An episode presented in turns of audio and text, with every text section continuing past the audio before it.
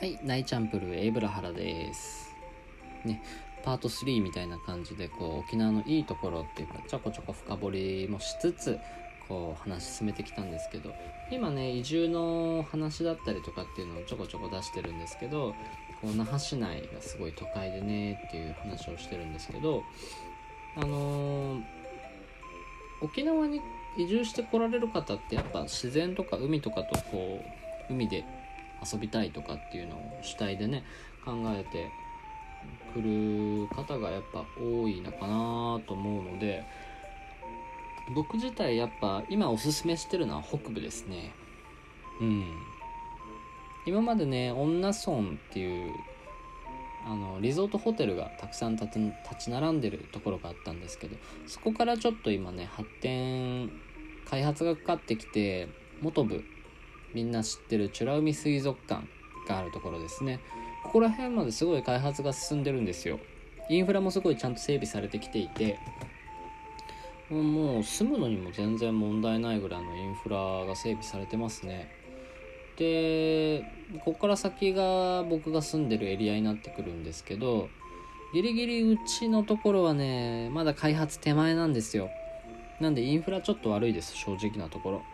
買い物行くにもスーパー最寄りに1軒ぐらいのもんなんでそこからじゃあ買い物行こうって思うと車で20分ぐらいっていう形になりますね。っていうのがあるので自然はたくさんあるんですよ。やっぱ開発がかかってない分。あの、まあ、僕が住んでる地域で有名どころっていうと郡島ハートロックって言われてるところですね。ここら辺がすごい有名どころなんですけどここぐらいここ開発っていうかまあそこはもうリゾート化しちゃってる形ですかね。まあリゾート化してるところもいいではあるんですけどそれと別でやっぱナチュラルなねこう感情を楽しんでほしいなとは思っててあのプライベートビーチ的な形のビーチっていうのはまだまだありますしであのやっぱ海以外の楽しみこう県外と違ってあのー熱帯雨林に近い形なんで川とかね山っていうのもすごい独特の雰囲気は持ってはいるんですよ。なんだろうな。本当に県外にはないような沖縄県外にはないような植物動物虫魚っていうのが見られる楽しさがあるんでね。そういうまたアウトドアが好きな人にももってこいなのかな。ってて。うん。ただ気をつけてほしいのはハブハブだけは気をつけてください。山とか川に入る時あの特に台湾ハブだったかな。台湾青筋。まあなんか外来種の毒蛇がいるんですけどこいつマジ目立たないくせにあの結構サイズもちっちゃい感じで見づらいんですよ。だけど好戦的なやつなんでね本当ひょんなことで噛まれて一大事みたいなことになったら大変なんでねもし行く時には本当あの地域のアドバイザーみたいな人もいるんでねそういう人たちを雇って雇ってっていうかお願いしてっていう形になるのかな。あの入るのをおすすめします。是非ねこの今僕がちょっと一押しで進めたいと思ってるのはこのやんばるの森。今後ねあの国あの何ですか？世界遺産に認定されるのかな？そういう風になってくるとなかなかね人の手が入りにくいしまた人が入るっていうのが難しくなっていくと思うんでそれがこう完全にねかかる前に入るのがおすすめかなと思います。結構ね真夜中の3時頃に撮ってるんで今若干眠気がピークであくびが出ちゃいましたけどすいませんね。でもなんか今日で喋っておきたいなと思って今撮ってます。おしゃべりしてるって感じですね。あとはそうどうだろうな。あ個人的におすすめしたいのこれは僕の商売に関わってることではあるんであのスイカ。スイカとかフルーツとか。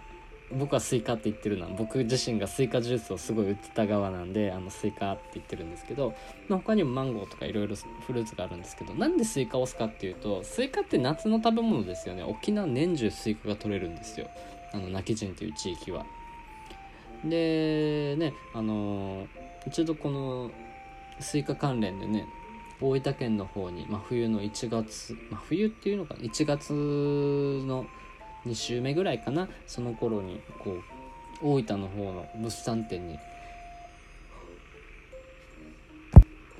追加で出店させてもらってですね大反響だったんですよね。やっぱ冬にスイカ。なかなか食べれないですよね。で見かけないし見かけないし見れたら大変だしって思うんですけどで沖縄年中取れるんでね本当にあの一度食べてみてください。おすすめはねもう完全に夏に入りきる前今時期ぐらいがちょうど美味しいかもしれないです。だけど悲しいことに最近のニュースでこのコロナの煽りでね数十トン単位でスイカが余ってるんですよ。で大きいじゃないですか。重いじゃないですか。県外にはなかなか送れないんですよスイカって。だから買い手が見つからなくてほんと困ってるんですよね。このね農家に対しても打撃が大きいのがちょっとコロナの問題なのかな。本当に経済ってつながってるなとつくづく思います。うん。はい。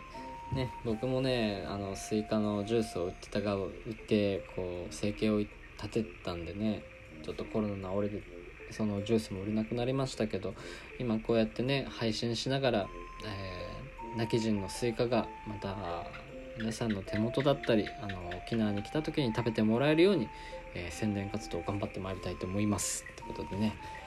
ね是非本当に今帰仁スイカ食べてみてください。美味しいんでね。で、まあ、フルーツといえばあとはマンゴーとかパインとかのやっぱイメージ強いですよね。うん。美味しいですよね。僕はマンゴー好きなんですよ。最近はキーツマンゴーとかちょっと価格の安いねマンゴーも出てきて美味しいんですよね。ただ食べ頃が分かりにくいのがキーツなんですよね。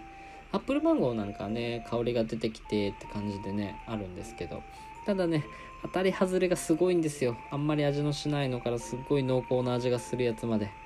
これの見極めが難しいですけどね。是非沖縄に来た時には買ってみて買って食べてみてください。まあ買わなくても飲食店なんかでねパフェに乗っかってたりこのただのマンゴーカットが出てきたりっていうのがねよう食べられるんでおすすめですね。他にはこう食べ物関係でいくとあとは僕自体は沖縄そば結構ねこの食べ比べしてもらいたいですね。有名どころばっかりやっぱピックアップされちゃうんですけどその有名どころ以外にもちょっとねマイナーなお店なんかもたくさんあるんですよ。沖縄のソウルフードなんでねこういろんな沖縄そばがあって平麺丸麺三角麺とかね麺の形があってでだしもかつおだし豚骨だしとかで最近一風変わったので鶏でだしを取ってるお店も出てきましたね。いろんな沖縄そばが最近は出てきててこれを食べるのも楽しいんですよ。手打ち麺を食べてみたりとかあとはもう普通にねこう市販されてるのを自分でちょっと改良して食べるってまた面白いんですよね。でまあ僕ね静岡に住んでた時にねこう職場の人から言われたのが沖縄そばってあのなんかうどん麺のなり損ないみたいだよねみたいなこのこの人すごいうまいこと言うなと思っててうどん麺ぐらいぶっといくせに腰がねえみたいなね。はい。だから粉っぽいなって感じてて。だから沖縄そば自体はね僕結構かつおだしとかあの手のあっさりだしよりもうちょい濃ゆめのだしとの方が相性いいんじゃないかなとふと思ってまして。けどもあのちょっとね仲のいい人で愛知県出身の人がいてその人がねちょっと試しに行って行ってソーキそばをベースにあのカレーうどんみたいな感じでカレーソーキそばっていうのを作ってたんですよ。これがめちゃくちゃ美味しくてあこんなに辛みがいいんだこの麺と思って。なんだろうな。僕はカレーうどんよりあのそば沖縄そばとカレーを掛け合わせた方が美味しいって感じたんですよね。ほんと美味しいんでねあのももし沖縄そば好きの人でねこう試しなんかちょっと変わった食べ方したいなっていう人いたら是非試してみてください。本当沖縄そばにねちょっとカレー垂らしてこうかき混ぜるだけでも全然うまいんであれは最高ですね。あと食べ物系でいくとですねあアグーとかこの何ですか黒毛和牛なんかも石垣牛。どのぐらい知名度があるのかなっていうのがちょっとよくわかんないんですけどまあ、沖縄ではすごい知名度高いんですよ。まあ、もちろん沖縄のものだからっていうのはあると思うんですけど、まあ、特に石垣牛なんかは有名なのかな。ただね、この豚に関してなんですけど、豚にもブランド牛がいろいろあって、リュービトンとかアグーとかっていろいろあるんですけど、アグーなんかは最近ね、知名度高くなってきてるけど、ただ、そこまで認知されてないんじゃないかなっっていうのが正直思うところで、実際県外にもね、ブランド豚みたいなのはありはするんでそれ食べても全然美味しいと思うし特別沖縄の豚ブランド豚だから美味しいとかっていうわけでもないですけどただ一度食べてほしいなと思います。